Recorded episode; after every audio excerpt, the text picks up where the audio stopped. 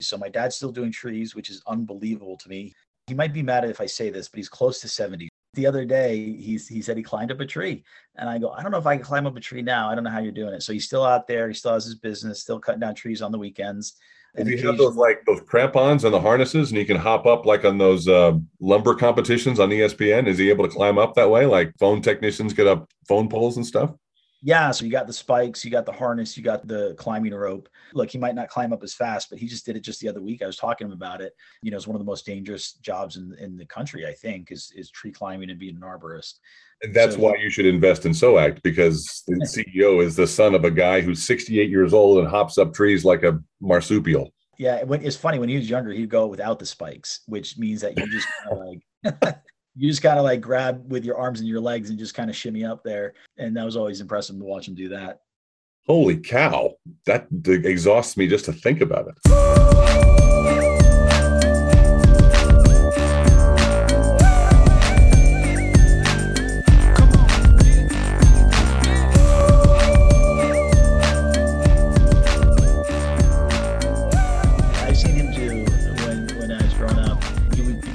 Down two trees in the backyard. And to avoid climbing up the second one, what he would do is he would throw a rope into the second one and then like Tarzan swing over to it. So then you don't have to climb up the whole thing. You know, like I said, he I more than once, you know, he or I would go to the hospital and need a couple stitches or whatever. come but down. at least he's telling you to work smarter, not harder. Yeah, well, you know, it's a dangerous job. But he'd come down with like getting hit in the head with a log or whatever, didn't kind of come off the tree right, and you know, have a little blood going down, or simple, you know, silly things like you accidentally slipped on the uh, the roof of the bucket truck and then landed and accidentally grabbed the chainsaw, so I had a big cut from. you know just accidents you would never expect happening just kind of like just happen so you got to be very careful that's a memoir right there. Just a whole chronicle of dad's injuries while he was climbing up trees. Good Lord. That's phenomenal. I, I'm saluting him with both arms. yeah, me too. I was just in your neighborhood, right? Where you're in New Jersey somewhere, aren't you? That's right, right near New Brunswick. Did you grow up in New Jersey? I did. I was born and raised in New Jersey in East Brunswick, which is kind of right near New Brunswick as well. I lived in Southern California for two years. That was a great experience and then I um, lived in uh, Istanbul, Turkey for two years. I did some teaching out there at the start of my career, got an opportunity to travel quite a bit. So that was a really good experience. And I've had discussions with CEOs in the past in terms of they went around, saw a lot, traveled, lived in many places, but then they came home to start their business. Is that important to you?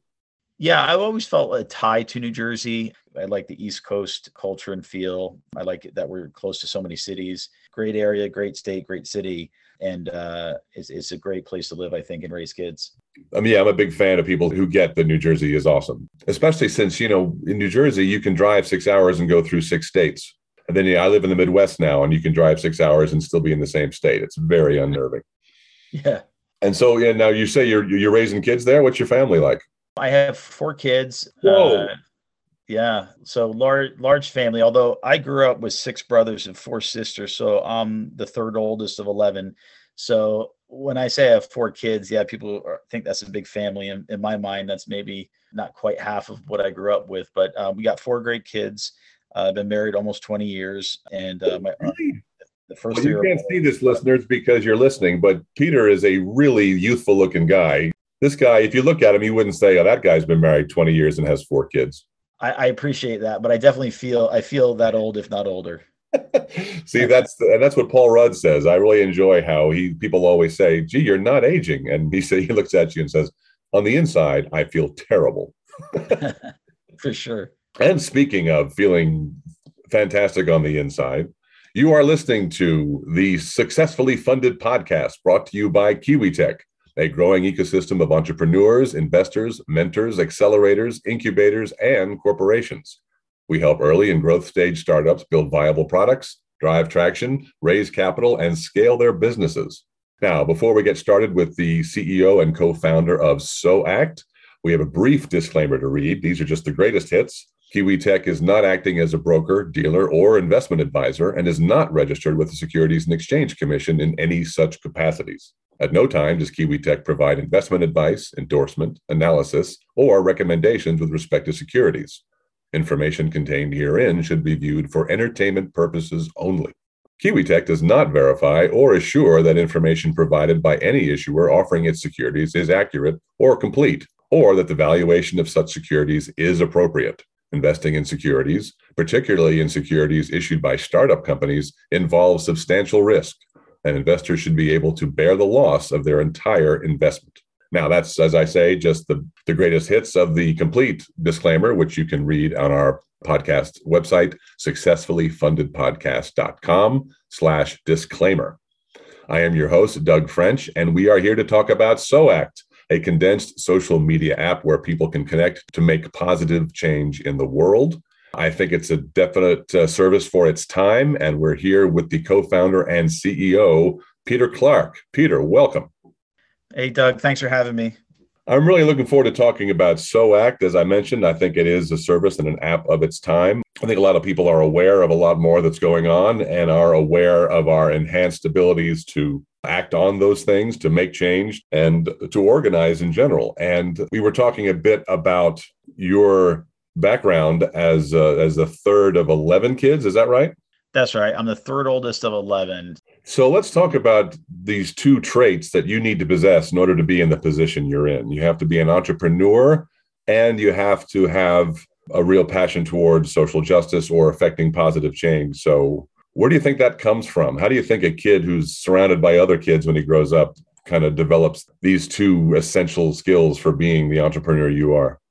Yeah, for being entrepreneurial minded or or having that you know sense within oneself that they could be successful and you know create and build something i think comes from my dad and my grandfather and, and maybe my great grandfather in our family we have a history of starting businesses. And uh, when i was growing up you know money was tight such a large family to begin with. So my dad always worked two jobs. One of them was your traditional monday through friday nine to five type of job but then he always always had his own business on the side where he cut down trees. And he did that because his father started a tree business and his father always had two jobs. So i grew up around it you know living it. And i was working with my dad when i was a kid you know every saturday going out there helping cut down trees.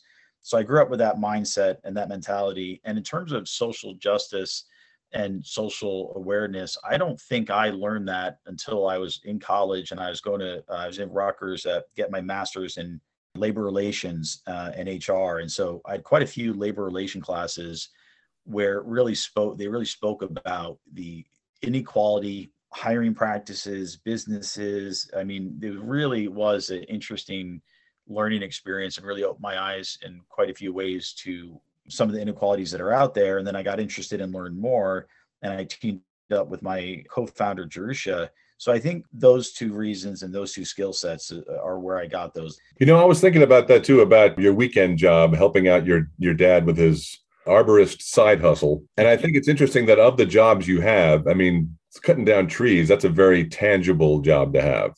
It's be one thing, you know, to be at a at a desk or something on working for your dad, but what do you think being out actually doing physical labor did to help mold you as an entrepreneur and and dedicating yourself to affecting change you could see. With manual labor you know sweat equity is literally sweat equity. We would cut down trees in 110 degree heat. We would cut down trees in snowstorms. I'll never forget i was maybe 12 years old and know, we were loading up the equipment and, and snow was falling and i just thought like why? It, it's a great character builder for sure I remember, you know, sitting with my dad and kind of looking at his hands and they were weather worn. I was kind of looking at them. I was like, Dad, why do you have these big things on your hand? I didn't know what they were called. And he's like, Well, they're calluses. And I go, Well, how do you get them? And he's like, Well, you don't get them, you earn them. so that really hit home because not too long ago, um, when I was still doing trees, you know, I still had young kids and they did the same thing. They were sitting me with one day and they were kind of like looking at them. They were looking at my hands. They're like, what are these? And I gave them the same speech my, my dad gave me and so, you know, you really appreciate what it takes to put a business together when you have to do it by the sweat of your brow and your labor and your effort and you have to go down and you know try to get the accounts. And it, there's a little bit of sales involved because we were you know did, did, mostly trees for homeowners. And to connect it a little bit to the SOACT purpose and mission and initiative trying to connect people together um, when hurricane sandy hit here in new jersey for a time my dad and i stopped cutting down trees for money and we started doing it for free And oh, there's a lot of that going on. Yeah. People just had skill sets that needed to be deployed. And uh, that doesn't surprise me at all. Yeah. So, where did you go to uh, help remove trees that had fallen? Well, for, for a little while, we, we would just pull up in our trucks with chainsaws and because people were in bad ways, right? The trees were on the houses and you know they were on the vehicles and they were just all over the place. And so yeah we couldn't sustain that you know forever. So obviously we had to go back to our business model but we did try to team up with a couple different groups and people and organizations um, and it wasn't super easy to get connected with those people because you know at some point it wasn't sustainable to drive around to houses that just looked like they had an uprooted tree. And so we were just trying to like word of mouth and just trying to go help people that needed help we also got involved in you know going around and gutting the houses that were uh, submerged in water. Here in new jersey there was um, a, a, town called south river in sayreville there's a river right that goes between the towns and that that overflowed and really affected all the houses. And so we went in there with masks and and just kind of pulled all the sheetrock off. But what i noticed during that time was that there was many many people able and willing to help. And it was very difficult to organize and communicate who needed help who needed help right now, who needed help tomorrow, and then how did we schedule those things that we would go and do. And so that was kind of, you know, one of the reasons I started thinking maybe there's a, a possibility for technology to help out in, in terms of getting these organizations and groups on a single platform to be able to communicate to organize some of these efforts. I get it. That makes sense. And I, I hear you. I'm I did some volunteer work after Sandy as well. I was up in Brooklyn we were bringing uh, supplies out to people way out in the Rockaways who didn't have any power, you know, for forever. We wanted to make sure that the people in Rockaway got what they needed, not just a bunch of stuff that, you know, we'd have too much of something, too much diapers and not enough canned food or whatever. And so the main strategy was to create these uh, wedding registries on Amazon. And people could look and see, all right, these people need diapers, they need wipes, so SOACT i think sounds like an interesting outcropping of that in that if you need to mobilize and help people communicate to help people in need uh, this is the kind of app that somebody could use. Absolutely yeah and the why the re, one of the reasons why it's so unique is that the app has the ability to communicate internally for an internal organization but then it also has the ability to post and send out information externally. So it has a feed like any social media app would have but then it also has a very powerful organizational tool within a group or an organization so they can kind of communicate internally you know identify solutions and and needs and resources and then potentially start presenting that information and sharing it externally uh, on the feed to then request you know donations or or or kind of communicate with the the community as a whole and as a large and try to present the solutions that they've come up with. So let's talk about let's try to frame this in a way that people can understand based upon the apps we all normally use. Because we mentioned at the top, this is a condensed social media app. So in that way, it's it shares its DNA with a huge app like Facebook because it's meant to help people interact and communicate and organize. So, but what makes SOACT condensed? What differentiates that uh, its overall UI and its overall purpose from something from a large platform like Facebook? Yeah, so it started off as a a, mobile uh, app, so it's not web based. So it's it's mobile centric. It's available on Android and iOS devices. So the UX and UI design comes from that perspective. It do, it doesn't come from a history of being web based, and so it has a very simple, clean design, very easy to navigate. You're right. It does though come out of this history of uh, these other social media apps have been around for many years, and so it is still intuitive where one can go on the app, download it, start navigating it. It has a feed, so that will be normal. Um, you're able to like things, but you can't dislike things. So it's a very positive centric app to where we're trying to generate positivity in terms of communication, but also, you know, just maybe the the uh, icons and, and emojis and the thumbs up and that type of thing. And then I would say the thing that differentiates us most from other similar tools or other social media apps is the ability and accessibility to post content and comment on content. So we're group centric. So that means that if one were to download the app, they could operate as an individual user on the app, but they could not post content and they couldn't comment on content to be able to do that, you'd actually have to join or create a group of at least five people. And so that way, you know, there's a little check and balance in in the fact that you're operating as a community and organization as soon as you start using the app to post content or comment on content. And so that is completely different because we're not geared towards millions of users right now, overnight, with no regard to limitation or quality control.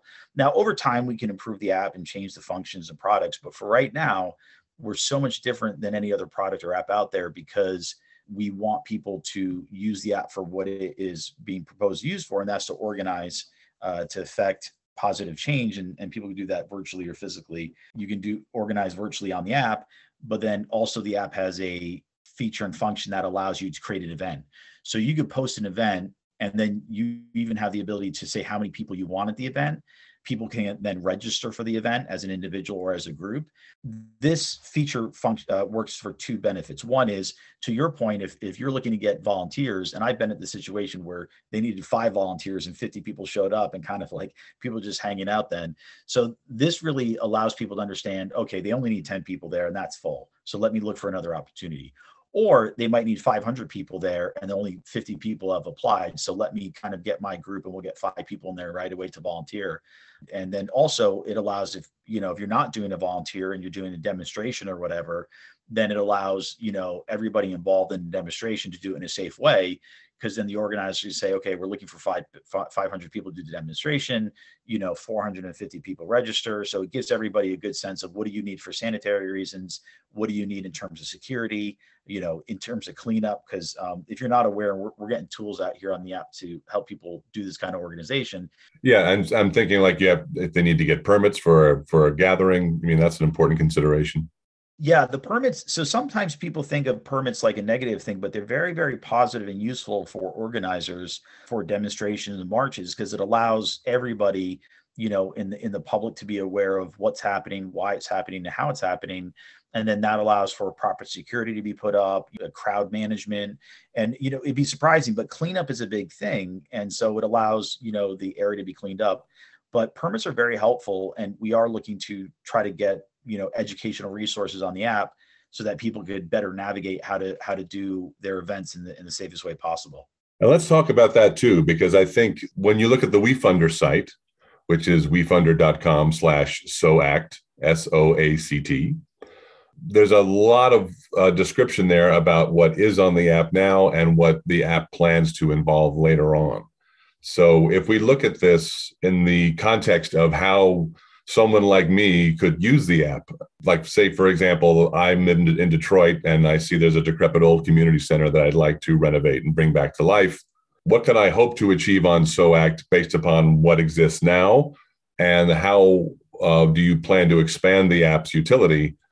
Because again, just to, we want to get a list of like what's there now versus what there's going to be, and to what extent this equity raise factors into those plans yeah, so the app is right now, as people will, will know this term, it's an MVP, a minimum viable product. So it is the, and that's why we're looking f- for funding. Our primary purpose to get funding and, and try to get investors is to improve the app, you know, make it um, as user friendly as possible so that people really feel there's a value add in downloading the app and, and using it so that it could meet their needs. So, but right now it could do quite a bit. For example, you, you might identify there's a community center in, in your town and uh, it's decrepit and it's falling apart. And so you might want to start a group, you know, that's the, the uh, community center improvement group. And so you might get four of your friends uh, or four people in the community um, and say, look, let's create a group on SOACT let's invite other people to join. Where you know we think that we can get 25 people together and then you'll invite them to the group. So they download the app they join the group and then you'll start off by you know communication. So you can chat each other. You could post things internally. So you might tell your group of 25 people all right let's really start let's create agendas. Let's create like you know action plans. Once we have that resolved let's start posting some of this stuff to the general app so that people can start communicating and sharing it. And that will allow then more people to join your purpose and your cause uh, once you start communicating what you're looking to do.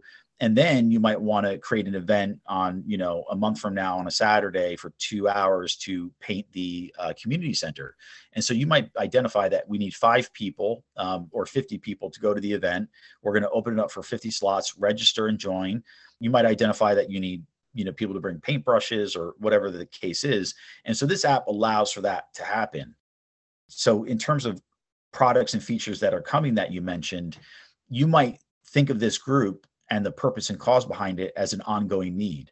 And so you might say, look, the town's really the budget is only X amount a year for this community center, you know, to really get it where it serves the community in the best, best way possible. We know that's going to need, we're going to need an extra $10,000 a year. We are introducing a feature on the app that will allow people, we're calling it the collaborate button. And so the button will allow people to click and collaborate with you or group or an organization. And so you might have your 25 followers build a following of 500 people and they might follow your group and then you might get 200 of those people say yeah i believe in this and they might click that collaborate button which will then um, allow them to contribute $2 to you a month and then that is a ongoing revenue stream for your group to then be able to support the community center. The other way that this is important and, and that people in the social activism area will identify with immediately is a lot of initiatives and activism uh, initiatives purposes, causes will start and then they will have trouble continuing because the organizers need, need to work full-time jobs or or they can't afford to take off more time to organize and create events and go to events. So there is a need in the marketplace for a way for social activists and organizers community organizers and other people to be able to generate revenue for themselves to do the good work that they're doing and so this collaborate button, you know, you can collaborate to an individual and say, I support this person.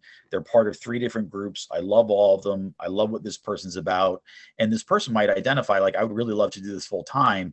And so there's a way to support creators on TikTok and Patreon and a bunch of other apps and, and websites do similar things, even podcasts, right? So you can you can subscribe to a podcast and you could pay a subscription fee monthly and then support that creator of the podcast. And that allows them to do more podcasts or it allows them to enhance what they're doing. And so this collaborate button is a similar thing where it's a monthly subscription and then somebody a social activist can do it full time spend their full time doing these good initiatives and being self funded as a kind of an entrepreneur in the social activism space.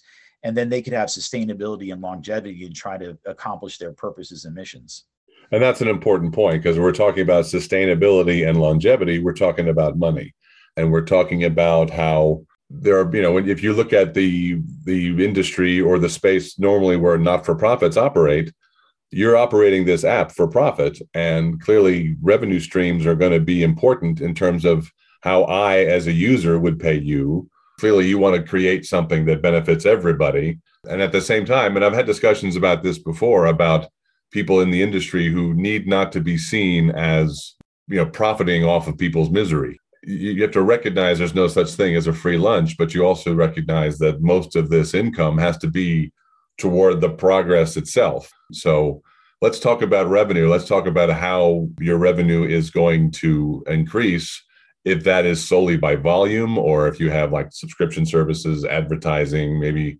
white label some of your technology what thoughts do you have about how your stream is going to sustain? Yeah, so we currently have two ways to generate uh, revenue and income and, and generate profit on the app right now. One is the ability for people to create a advertisement, and that's a your classic, you know, uh, PPV uh, pay per view kind of model. And then the revenue stream that will impact us uh, the most by the end of the year would be the enhanced profile. So if an organization gets on the app, they can do that for free, but it comes with limitations. So they're limited on the number of members that they could have, and they're they're limited on a few other things.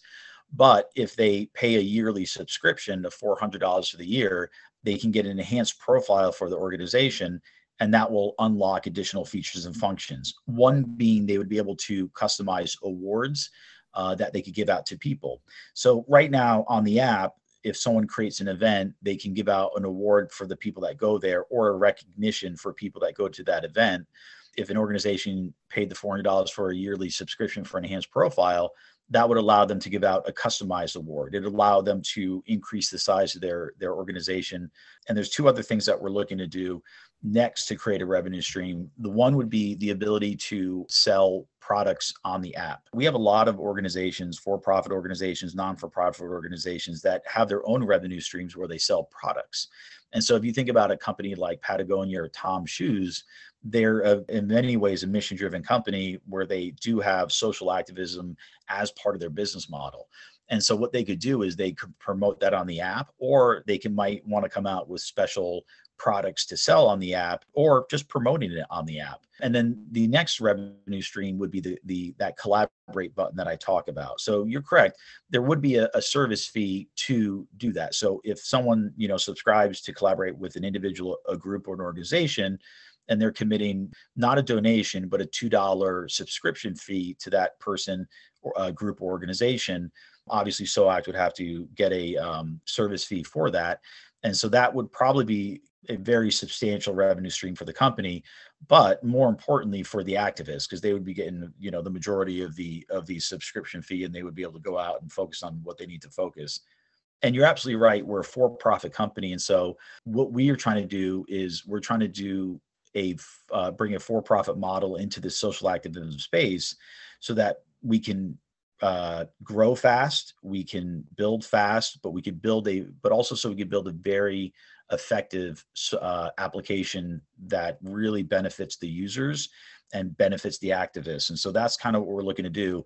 And I wanted to address that too. I think when you look at initial growth versus extended growth, since it is an app, your users are going to skew younger. You're going to definitely target, at least initially, uh, millennials and Gen Z and people who are far more familiar with apps and so, as you look to expand and maybe involve older people who are less well versed in apps, to what extent do you think uh, your expansion will rely on um, education and helping to incorporate people to get more used to and comfortable with a mobile interface to get their work done?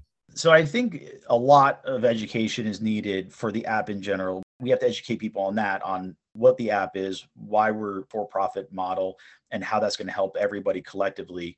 But we also have to kind of educate people on activism. You know some people when we say social activism they think oh that's like demonstrations and marches and it's much more than that. It's about caring for the elderly. It's about caring for our community food banks. It's about volunteering at the red cross. It's about organizing blood drives. That's a huge issue right now is, is we need more blood in the blood banks and so social activism really spans across the world and we really have to kind of like help people understand that and that covers such a broad range.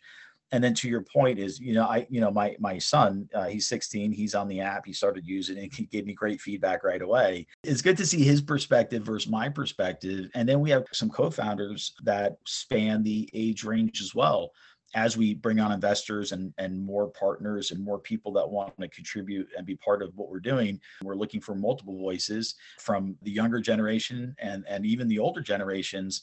Um, and I do think we are getting to a place where, you know, technology is pretty, um, you know, I don't want to say completely ubiquitous, but it's really out there. So I'm optimistic that people, you know, once we educate them on the purpose of the app and the reason for it and what we're looking to do, once they actually download the app, I think it's pretty intuitive, has a really good UX UI design. And so I think I think the barrier for that will be pretty limited. I think we'll be very successful once people are using the app. I think they'll figure it out pretty quickly but and I, it's great too that you're able to use your kids for market research. That's that's fantastic. Have you you have four kids, and you say your 16 year old is your oldest. Yeah, so my 16 year old is the oldest. The 16 year old's a little bit a little bit better at getting his friends on, and so it's definitely a nice uh, a nice source of kind of like on the ground real time uh, feedback from him. And when you look at the feedback that you've gotten from users and surround yourself with people who understand the tech, like Jerusha and your other partners who complement your own skill set. How long did this app take from drawing board to its current state? And what was it like doing the trial and error? And uh, what kind of tweaking did you have to do? And what's the experience been like trying to develop this thing into the app you know it can be? it's been hard, right? So, if, yeah, I had the idea years ago and and kind of talked to people about it and workshopped it around, and then Jerusha and I got connected, and I kind of told her about the idea. We're coming up on two years ago when we had that initial conversation of, do you want to do this? What do we think about this? You know, do you think it will help people? You know, and then do we think it will be successful? and then um, you know started putting things together. Jerusha is the CMO, the chief marketing officer. But we, we put that all together, starting started to reach out to other people, looking for other co-founders. Um, but it's mostly Jerusha and I. And so it was about a year before we launched the app in its initial version and then we started to pilot it test it get feedback you know send it out to people we knew try to get as many people as we on as we could to get us feedback and then got it to a place recently just a few months ago to where we thought it was good to start marketing it and going to the wider public to one get investors and investment and then two actually getting people using it. And, and we have a few thousand people on there now and we're looking to grow that space for sure. And yeah you really have to market this aggressively. I'm glad you guys have a consumer base already and can therefore start building word of mouth campaigns and testimonials. And you know so many companies at this fragile stage are all about people indicating their initial happiness with your product. So um, what has the marketing been like? Uh, what have you relied on so far? And what do you hope to do uh, with a bit of money to use to try and expand your customer base? Because there are so many people out there who want to do good and do well and aren't quite sure how to do it. And I think a real benefit to SOACT would be to teach people how to focus their energies and find something that they want to get involved in one of the things that people aren't used to is that thing that we already talked about where you can't go on the app and just start posting things right? There's a little control there where you have to be part of a group of four other people. And so that's a new thing that we have to educate people on and and you know once we explain to them why they can immediately see the value where oh i see if you're part of a group of four other people you kind of want to are you know kind of want to make sure that you're operating in, in a good authentic, transparent way. And the other feedback that we're getting is that people want more. They want more features, they want more functions, they really want more things on the app that will help them communicate and, and grow their audience more and grow their groups more so they can help other people. You want a steady subscriber base and you want them to know that they're getting a lot for what they're paying. Well, yeah, absolutely. You're going to join as an organization and you're going to pay that yearly subscription of $400, for sure you want to know that there's going to be enough of an audience um, on the app to be able to generate you know the views and the interaction that you're looking for. Like i said though i think there's there'd be two things that we, we'd be looking to do with the investment that we get and the one is to improve uh, the app and the second is to market and one of the ways that apps and social media apps are able to connect with um, individuals and, and get them on is to kind of go out there, get your name known, present your value proposition to people, organizations, and groups.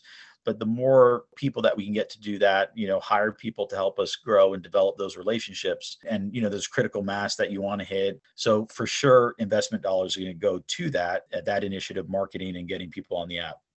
And just so I'm clear, as far as the revenue model, I mean, who pays the annual subscription? Is it like organizations, and that way they can kind of spread the cost among their organizers or their members? Is it is it only an annual subscription? Is there a monthly option as well, or are you trying to you know get people in in for a penny, in for a pound, and commit to their process so they'll stay with it for a year? Yeah, I, we're looking for people that are going to commit. So it's not a monthly subscription; it's a one-time yearly uh, fee.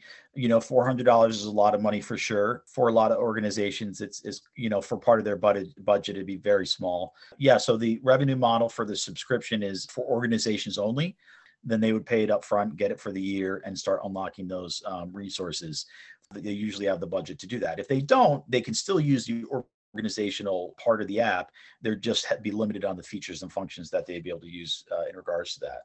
But there would be, I guess, a group could, if they wanted to use the full functionality of the app, they could get a sponsor. Right. Yes, you're absolutely right. So yeah. So if you're a group and you might be friends of uh, friends of the Red Cross, and you might say go to the Red Cross and say, hey like we're really passionate about organizing blood drives. We know that you need help doing that. Yeah can you sponsor us so we can unlock the uh, profile here? And that'd be that'd be a great collaboration and i think a perfect use of the app. For sure especially if you do evolve and are able to develop some kind of a b2b relationship where you can start offering you know turnkey services. I mean, there's there are some options here, especially as the overall usage gets traction and as you get more feedback in terms of what's useful what's usable and how to expand the reach in general so you can both get as many people involved but perhaps in a more targeted sense. And as far as the business model goes i mean to what extent do you feel you had to reinvent the wheel? There are plenty of for-profit apps and services doing something similar. What do you think about your business model? Have you've had to tweak a bit that makes it specific to SOACT, or is there a model that you know works that, that's boilerplate and why fix what ain't broken? Yeah, no, you're absolutely right. The model's been out there for for decades, not that many decades, but a few, maybe 20 years or so. And so the model qualifies been- as decades. I think so, right? Is that li- literally 20 years is the minimum for decades? So I think you're good. yeah, it's, it's been out there for about 20 years. Um, certainly refined in the last 10 years. We have a very good model for social media companies and app companies you know that's another reason why it's we're for profit non for profit because the model is um, easier it's more tested it's proven to be true in the marketplace. And again just ultimately helps us build and scale and, and meet our uh, objective a little bit faster and quicker and more efficiently. You know you create a great app a great product that helps people. You know there's a, a there's a a need for it in the market. It provides a solution to a need and a problem we want somewhere where we can organize that's not you know one of these big social media companies out there that kind of like tracks our data and information. We want a safe place where we can organize um, that resonates with people right away and they understand it and then you know when we talk to investors you know they understand it right away too. It's a for-profit social media mobile application. And then with that you know critical mass and those users and that content being generated you have revenue streams like the uh, advertisements that people can create and post. You know snapchat does that very effectively. Tiktok does it very effectively. Then you have the the subscription model where people can subscribe to individuals groups organizations and you know patreon does that effectively. Podcasts do that very effectively um, you know, even even if you think about the streaming service, Netflix and others, it's the similar model. Someone's creating content, and then you you have a mass number of people subscribing to that content because they believe and support it. Um, and then you know we have the other model that would be coming later, where you know people could promote and sell product on there. If you think think of Etsy, you know, very similar. You have, you know, individual people that are, or, or, or uh, companies that are creating great product and, and either promoting it or selling it on that platform. So these are the things that we're trying to bring together, you know, definitely with a focus on social activism. Well, and let's talk about positive change here. As we wind down, I want to talk a bit, a bit uh, more existential. We'll put aside your activist hat and your capitalist hat and your entrepreneur hat and put on your philosopher hat for a second. When you talk about positive change, if anything, social media has taught us over the past uh, several years, it's that there's a wide spectrum of what people think is positive. And to what extent, when you're on a platform that encourages people to post their own content and organize to affect change, as you get larger, to what extent do you think there will be a thornier editorial stance that you'll need to take in terms of deciding what's positive and what isn't. You clearly have a, a very small needle to thread in terms of recognizing you know we want to we want all customers we want to we have a profit motive we want people to be encouraged to take part with us but uh, to what extent do you anticipate needing to impose some sort of an editorial judgment in terms of what's positive and who can operate on your app and who shouldn't yeah, this is a huge issue for current companies, um, not only social media companies, not only tech companies, but but every company, right? E- even you know retail companies like Walmart, they have to select what they are or aren't going to sell in a store, how they will or won't allow promotion or design of certain things that they sell. And it's a question I get often. It's a super important question. It, it was one of the first questions that Jerusha and I, you know, asked each other you know i'm okay saying we don't want every customer though. So i'm okay saying that we don't want anyone anyone who's going to be on the app that is acting in bad faith or in poor taste or, or acting um, you know in, in an inappropriate way. I mean i'm okay if if someone's going to use the app like that saying we don't want them as a customer. I think Jerusha and i can would you know would definitely say that and be open about that. But i do think we want to be optimistic and say that you know we do want the app to to be inclusive and we're, we're, you know as a company and as an app we're politically agnostic. You know we do have a policy agreement and a user agreement in place um, and that will certainly have to evolve and improve over time but but when people download and use the app they certainly agree to use it under certain for certain reasons and for certain conditions. I don't think I'm the ultimate person, though, to decide what's positive and what's not positive.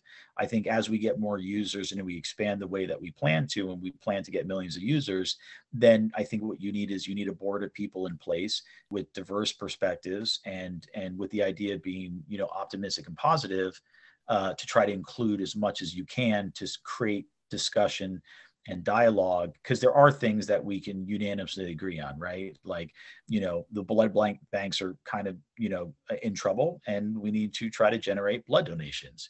I think that's an easy thing to say. That's that's positive right? Like that's easy to say. But then you get to other issues and topics that might be more divisive and might be unclear and then not just rely though on technology to police that. And then you have remediation steps to do that right? Notifications um, warnings you know disclaimers um, depending on the infraction you know those could be fairly mild or very severe like lifetime ban of the app. That is the goal. Everyone has to deal with it. We're dealing with it but we are dedicated to having open conversations and being transparent about how to move forward with that issue. But it's a super important one well, I like all the issues you're confronting right now. I wish you the best of luck with that. We've seen all sorts of organizations struggle with that very thought. And clearly, when you think about inevitable growing pains, uh, that's going to be one of them. And I wish you all the best of luck with this. And for anybody who's listening, where's the best place to go online to look for more about what SOACT is doing, how it's evolving, and where they can contribute? Yeah, so the best place is if you go to soactapp.com, so S O A C T A P P.com. That will have links to our WeFunder page. Um, it'll have links to all of our social media. It'll um, have a um, email um, uh, list that you could join. So soactapp.com um, will get you to our website and that has all the information that you would want about the company and where to connect with us on um, you know we're on the, the, other social media apps obviously and so you can connect with us in multiple different ways. Um, and then obviously um, if you have an android or ios device you look up soact s-o-a-c-t um, and that should bring up our app right away. Download it you know create an account. It's fairly simple you know and we don't we don't track information so we we ask for only the information we need so that you can start using the app. So we don't track or sell information at all.